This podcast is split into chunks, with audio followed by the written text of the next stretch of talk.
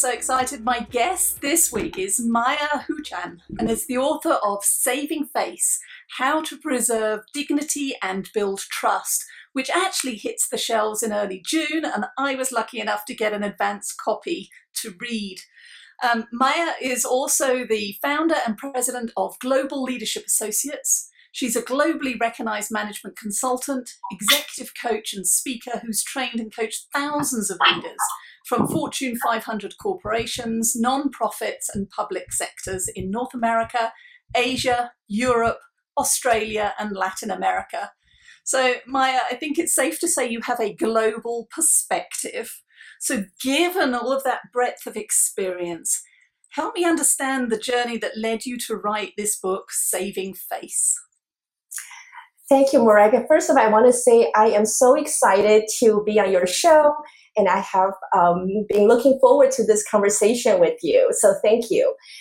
Uh, so, I have been working with leaders around the world as their coach and also educator in leadership development for over 20 years.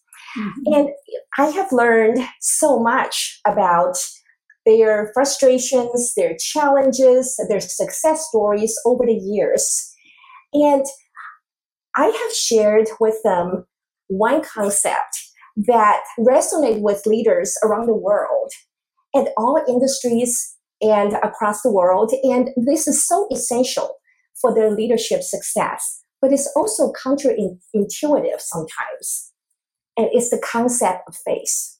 Mm-hmm you know, face is a universal concept beyond its origins of Asia.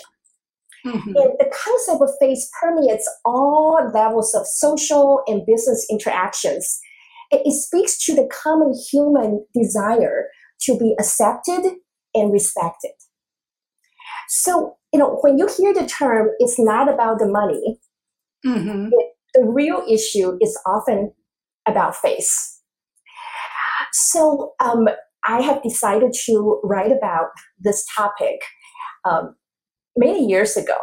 And as I started putting these ideas together, and my hope is that you know this book will serve as a catalyst for all forms of communication, not only for business leaders and entrepreneurs and uh, managers, but also mm-hmm. hopefully it will be helpful to anyone who wants to improve how they relate to others.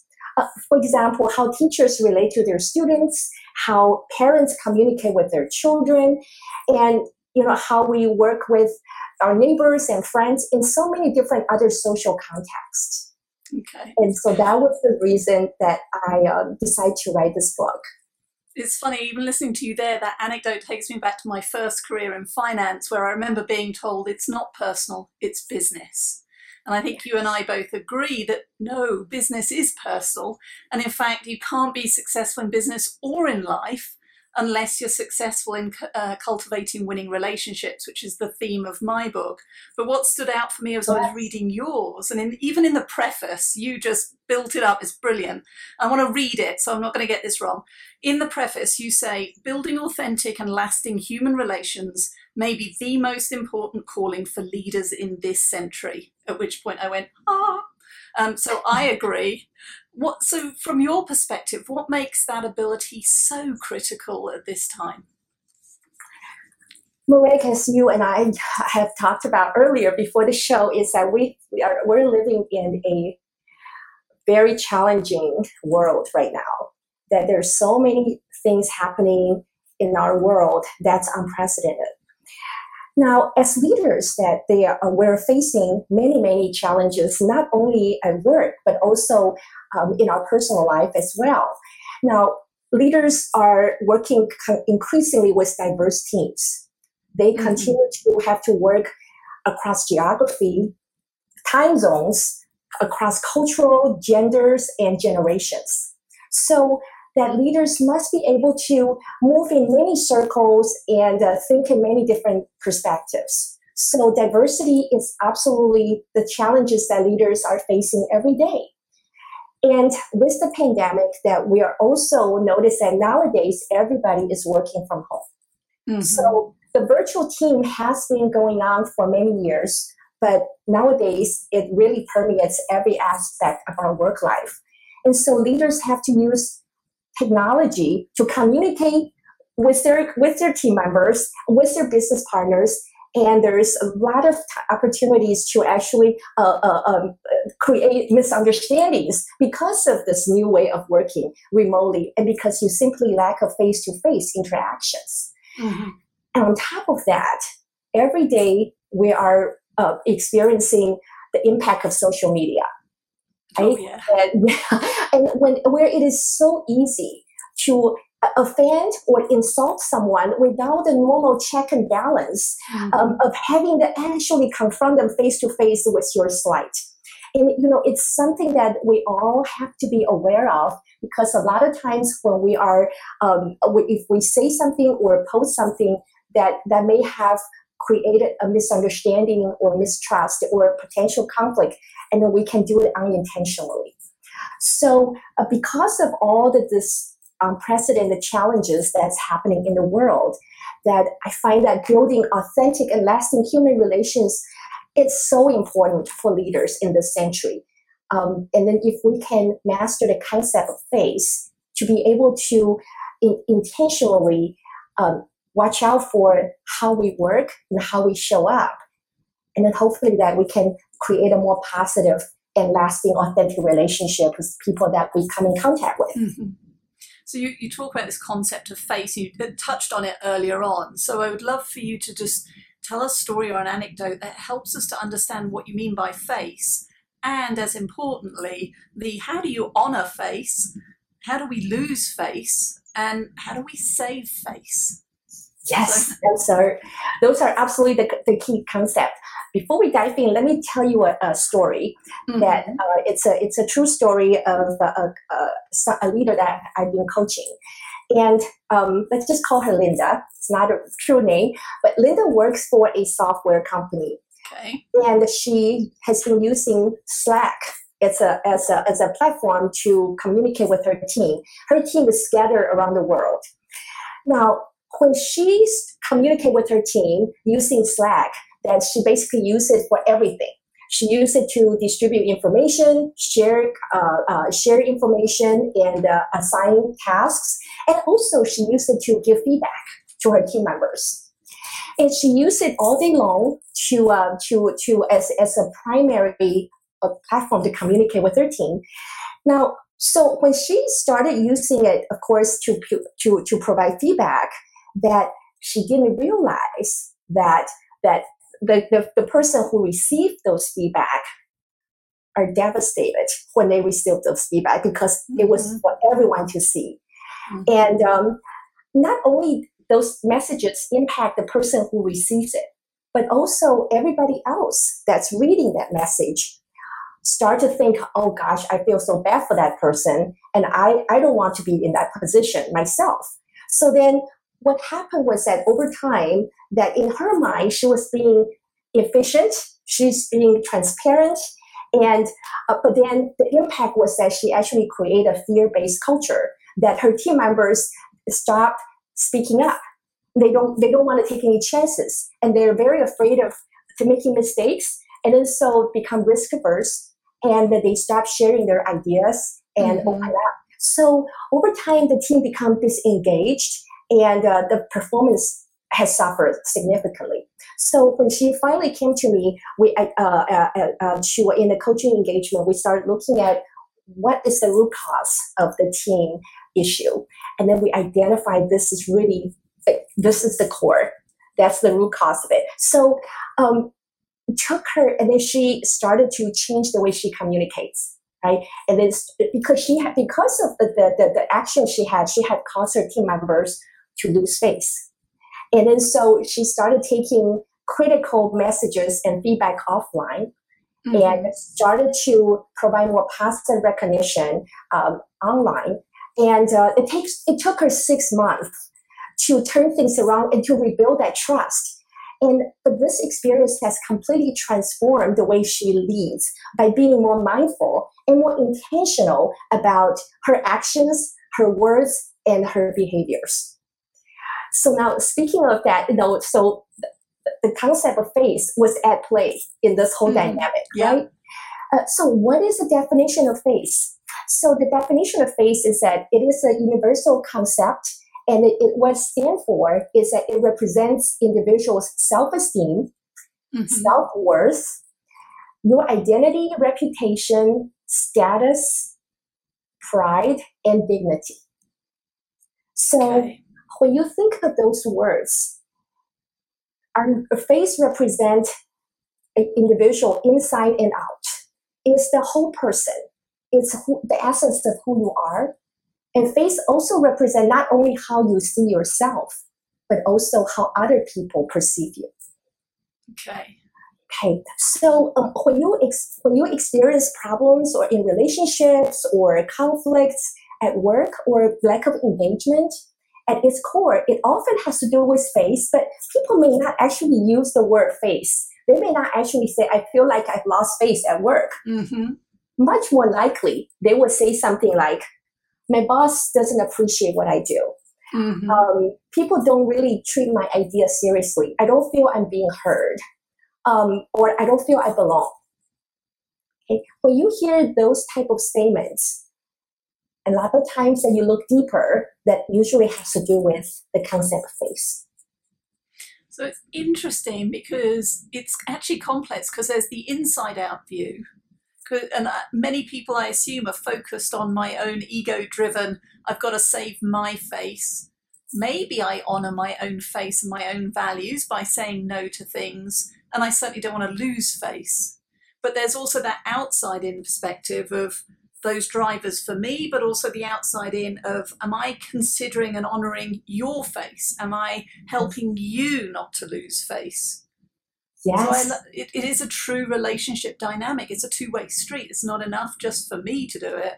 Am right. I helping you to do it? Yes, and Marek, I think you um, hit a really important point there. Is says sometimes when we hear about, oh, I'm saving face, um, or I don't want to lose face, usually have, people are referring that as thinking about yourself.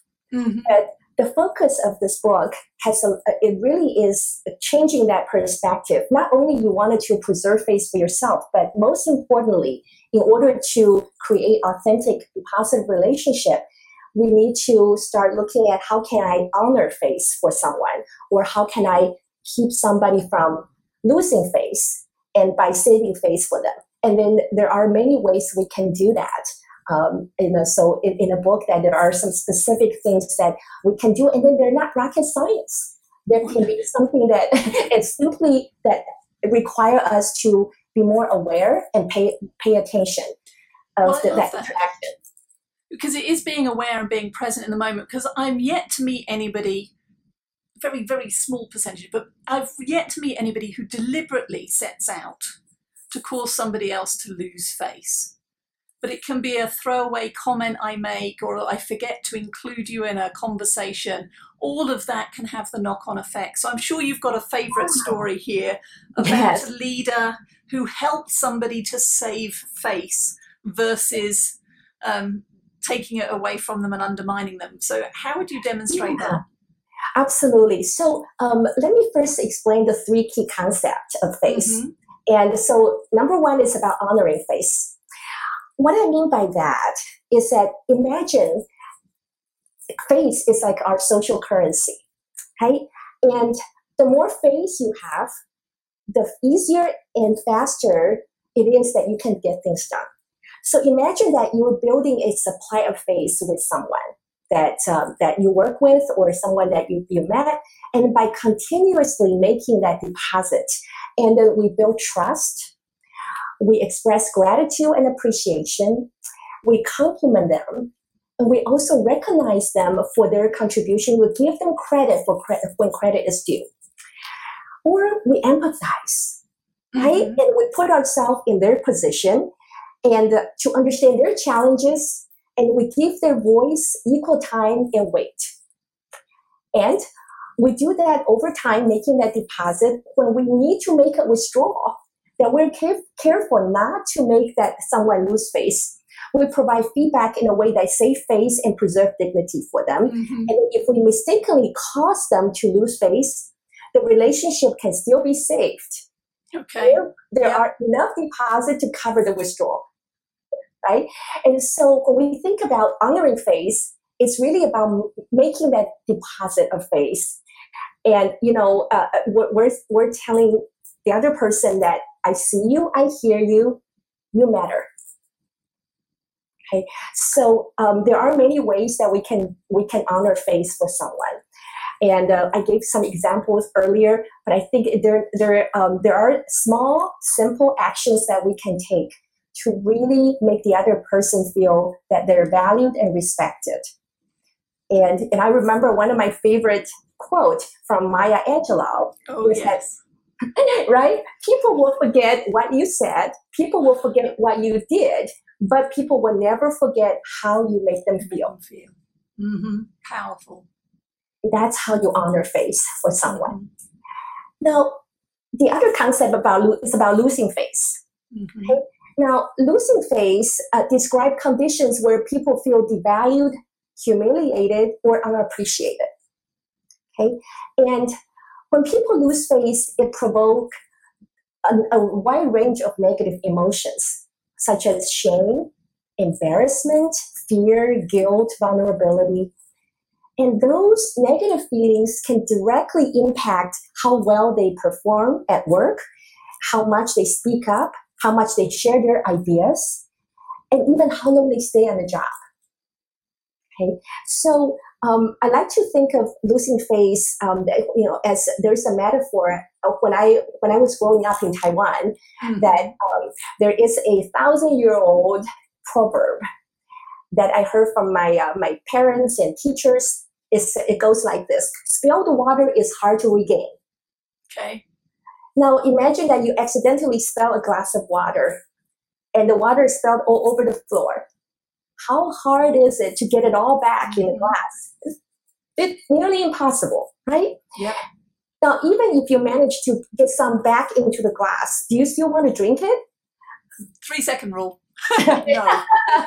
Probably not, right? So, what this proverb uh, teaches is that we have to be careful about our action and, and words. If something that's that's that's once you said something, you have done something, it changes the relationship, and a lot of times it's difficult to repair. So, as leaders, that we wanted to make sure that we don't get on the autopilot Mhm. when we're working with people from diverse backgrounds, when we when we say something or work out with work with working with others, to we, we, we don't want to cause someone to lose face unintentionally. You know, things like what the example I shared with her about Linda. She sent out those those info, those messages on Slack, not thinking what is the impact on the other the other person, right? And how do you give negative feedback in public? And how do you challenge or disagree with someone? And how do you acknowledge somebody's rec- uh, uh, uh, uh, contribution? And even sometimes that you you uh, you cut somebody off, you don't even know you've done it. You interrupt somebody when they're speaking. You tell expensive jokes, and there's much more to that. And we we may cause somebody to lose face. We don't even know it. Yeah. And so uh, that takes us to the next uh, uh, concept is about saving face. So saving face is its authentic and intentional act of turning around a situation to preserve dignity for all parties involved for a positive outcome. So how can we do that effectively? It's really require um, an intentional uh, kind of uh, act of really recognize that this is a situation and uh, how can I prevent this from getting worse or from even happening? And that requires emotional intelligence and also a very intentional act from the leader's part. Yeah, I remember reading in the book you were talking about um, the old adage of treat others as you would wish to be treated, and your correct um, re-correction of it is no, treat others as they would wish to be treated, which brings us to cultural agility and how that affects face. Can you say more about that? Absolutely. Well, so um, cultural agility in for today's leaders that we need to um, you know, it work with people from diverse backgrounds, whether domestically, locally, or in a global business environment. We need to attract, retain, and motivate team members and our employees and business partners.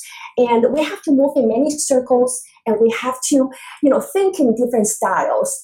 And we have to be intentional about our actions. So cultural agility speaks to this ability to look at a situation from a business perspective and cultural perspective. Okay, and then we manage the situation to achieve business results in a way that works effectively within the cultural context. Okay, and so um, being able to develop the cultural agility is so helpful and important for leaders to be successful in today's world. Um, so let me give you a, a, um, a quick example yes, of how a leader can apply this. Now, in the book, I have a, a model called Triple A model. And so Triple A model speaks for three different A. Uh, uh, Triple A is an acronym, right? So it, it represents aware, acquire, and adopt. Okay. Okay. So first of all, this uh, the, the story goes like this: A client of mine uh, is American manager wrote an email to his employee, a team member in another country. And uh, this team member, English is not his first language. So, um, so the American manager wrote an email and asked this employee to uh, perform a certain task uh, by a certain date.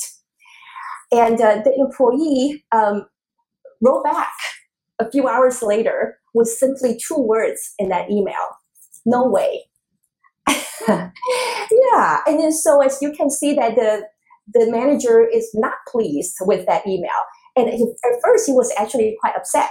He said, "Well, how how how disrespectful and how rude of this is this email, right? I'm his boss, and how can he write something like this?" And so he started writing an angry email back to uh, to respond to to this uh, this employee. And as he was writing the email, and then he stepped back and then kind of re- re- reread his uh, his own email, he realized that the tone was come across as very angry and aggressive. Yes. So he stopped and then thought about it. He said, "Well, this employee has been working with me for almost a year. He has been diligent, hardworking, and he's smart, and he's always been very respectful. So I'm wondering why he would write this email like this." So he said, Well, before I send this angry email back, let me just pick up the phone and talk to him. Right? So then he did. He picked up the phone and asked the employee, Tell me about um, this email. What happened? Um, you know, what's going on? So the, this employee was very apologetic and explaining that the deadline the manager gave him that he actually had two other deadlines in the same week. So he is not able to complete the, the new project. Um, and then you know, and then he went on and gave detailed explanation about why he can, couldn't do it, and then what the other two projects were. And so the American manager, of course, say, "Oh, okay, well, I I can see that. Okay, no worries, we can extend the deadline for this new project. But why didn't you explain this in the email? And instead, you wrote down no way. And the employee said, well, English is not my first language. Mm-hmm. So it's mm-hmm. going to take me a couple hours to write this email to explain yeah. everything I just told you. Uh, but you know what? I know that Americans, I watch American movies and TVs, and they, you know, I know I, am learning English. I wanted to be more direct. And then so use no way in the movies. Yeah. Seem pretty pretty common to say I can't do it means no way, right? And so that's why I'm using this. That's like American slang. Now he didn't know that this was offensive.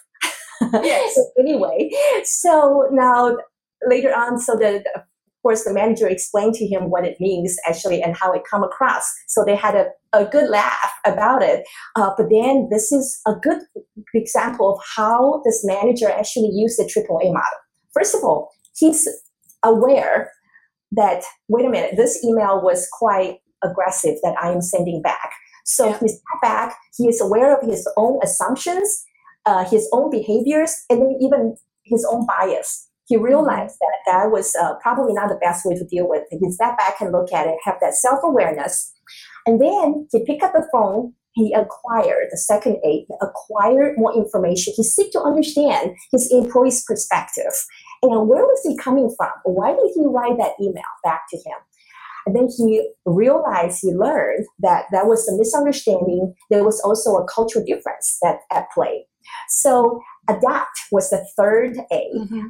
He adapted his um, his uh, his mindset and also his his his approach, and then he worked out a new deadline with the employee. And that was a thoughtful approach. And then also he took the time to explain to the employee what this word no way actually means in American culture. So those apply the triple A model to have that awareness and acquire information and adapt your actions can work really well across cultures and across all kinds of human differences to really build a mutual understanding and cultural agility. I love this. And you talked earlier on about the concept of deposits in the bank, which we do with every interaction. You're either putting money into the relationship bank or you're taking money out. And when I'm working with leaders, I'm often talking about how how long does it take to build a trusting relationship where we assume positive intent from the get go? And it's an interesting um, conversation that usually ensues. But it comes down to what you talk about as psychological safety. So, how what is psychological safety, and how can a leader create a foundation of psychological safety that provides a foundation for the relationship that moves forward?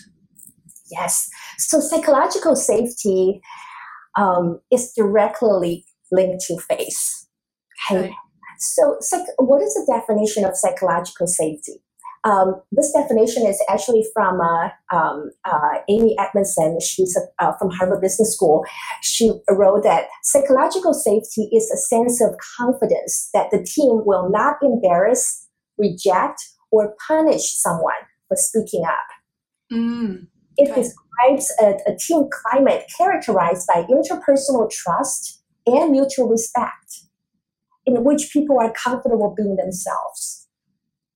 So when we think about psychological safety, that um, that remind me of a, a, a Google study mm-hmm. done a few years ago. Right? They they surveyed and studied their teams around the world and try to identify what makes a team great. And it comes down to it that there, there are it's number one factor was psychological safety. Mm-hmm. And the psychological safety involves in two specific behaviors. Number one is called conversation turn taking. How do we communicate with each other as a team? So in the team meetings, for example, that everyone and, and the team feels that they have said what they wanted to say. They don't hold back. And at the end of the meeting, that they felt like they have been able to share their thoughts and everyone roughly have the equal amount of time to speak and communicate, share their ideas. So that's number one is conversation turn taking. And the second behavior it's called high level of social sensitivity. So that has to do with empathy. That team members are paying attention to each other and not just the word they're saying, but also their gestures, their expressions, and then to really pay attention to the, the verbal and nonverbal cues of other team members so that they demonstrate empathy with other with each other. So when you have those two key behaviors and you actually create a psychological safety environment that people feel free to be themselves to voice their opinions and to share their ideas and ask questions. Um, you know and then when, when people feel safe they tend to take more risk. Mm-hmm. They're more creative and they speak their mind and they also feel more empowered to take actions. And also their energy tend to focus on the common goals and the problem solving rather than protecting themselves. And this directly impact the bottom line. It's huge. It's huge. Yeah. we all win when we have psychological safety. So if I'm listening to this as a team leader, I recognize I could do more to invest in psychological safety on the team. What's what's the first thing I can do? Some simple steps. You said it's not rocket science, so yes. Yes, absolutely. So there are um, there are a few things I think leaders can do, and I think I can. Uh, number one is you lead by example. Okay, mm-hmm. being the first one to to uh, to admit that perhaps um, I don't know everything, or I don't have all the answers, or if you made a mistake, admit that you're wrong. To demonstrate your humility and vulnerability, and ask questions, show interest in the work and knowledge of others. Ask people for feedback and acknowledge the criticism when it's appropriate.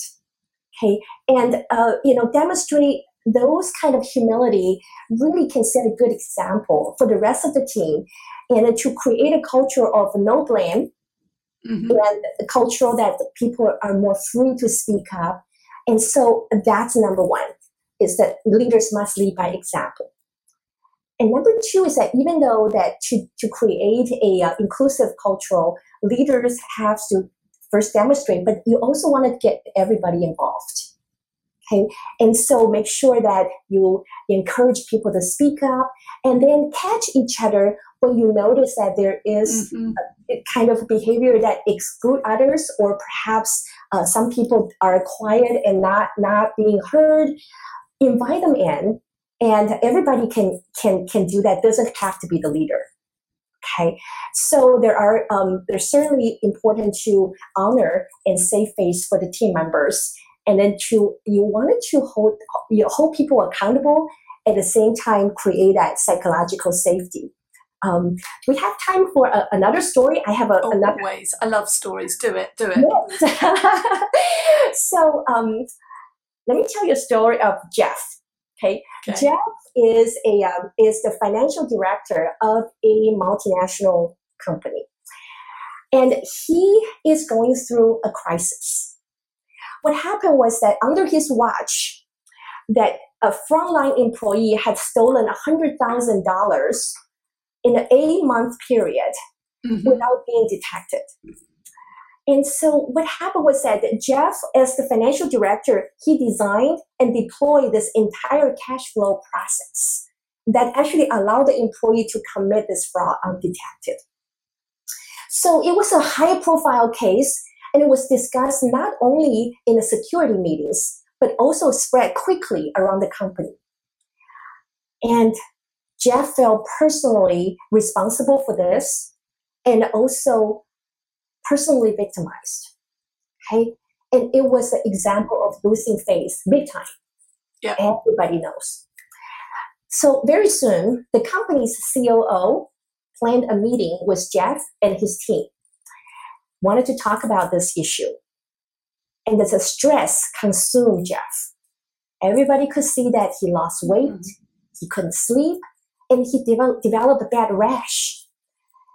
And for days, he felt like a dead man walking. So when the day actually arrived, the COO, everybody was waiting, waiting nervously in the conference room for the COO yeah. to arrive. And the, the COO walked in and he broke the tension with just one sentence. He said, I don't care about the theft. He said, the theft is unavoidable whether you're running a hot dog stand or a multinational company. The company was insured and would be made whole. Mm-hmm. And he continued, I only want to know that you plan to review the process and fix it. And from what I can see, you're well on your way. Okay. So everybody could see Jeff's demeanor immediately brightened. Okay. And for the rest of the meeting, they Jeff and his team focus on focus focusing on problem solving and moving forward. And Jeff returned to his job with renewed energy. The COO had saved his face. Okay. He created, how did he do it? Right? He created psychological safety for Jeff while holding him accountable. So he didn't say, it's okay, you don't have to deal with it you're still accountable for this, but he makes him mm-hmm. feel safe. And he was kind and firm at the same time.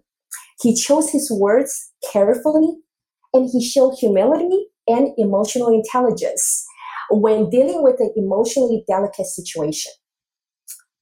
and he helped Jeff overcome shame and embarrassment quickly and refocus his energy on solving the problem at hand and moving forward.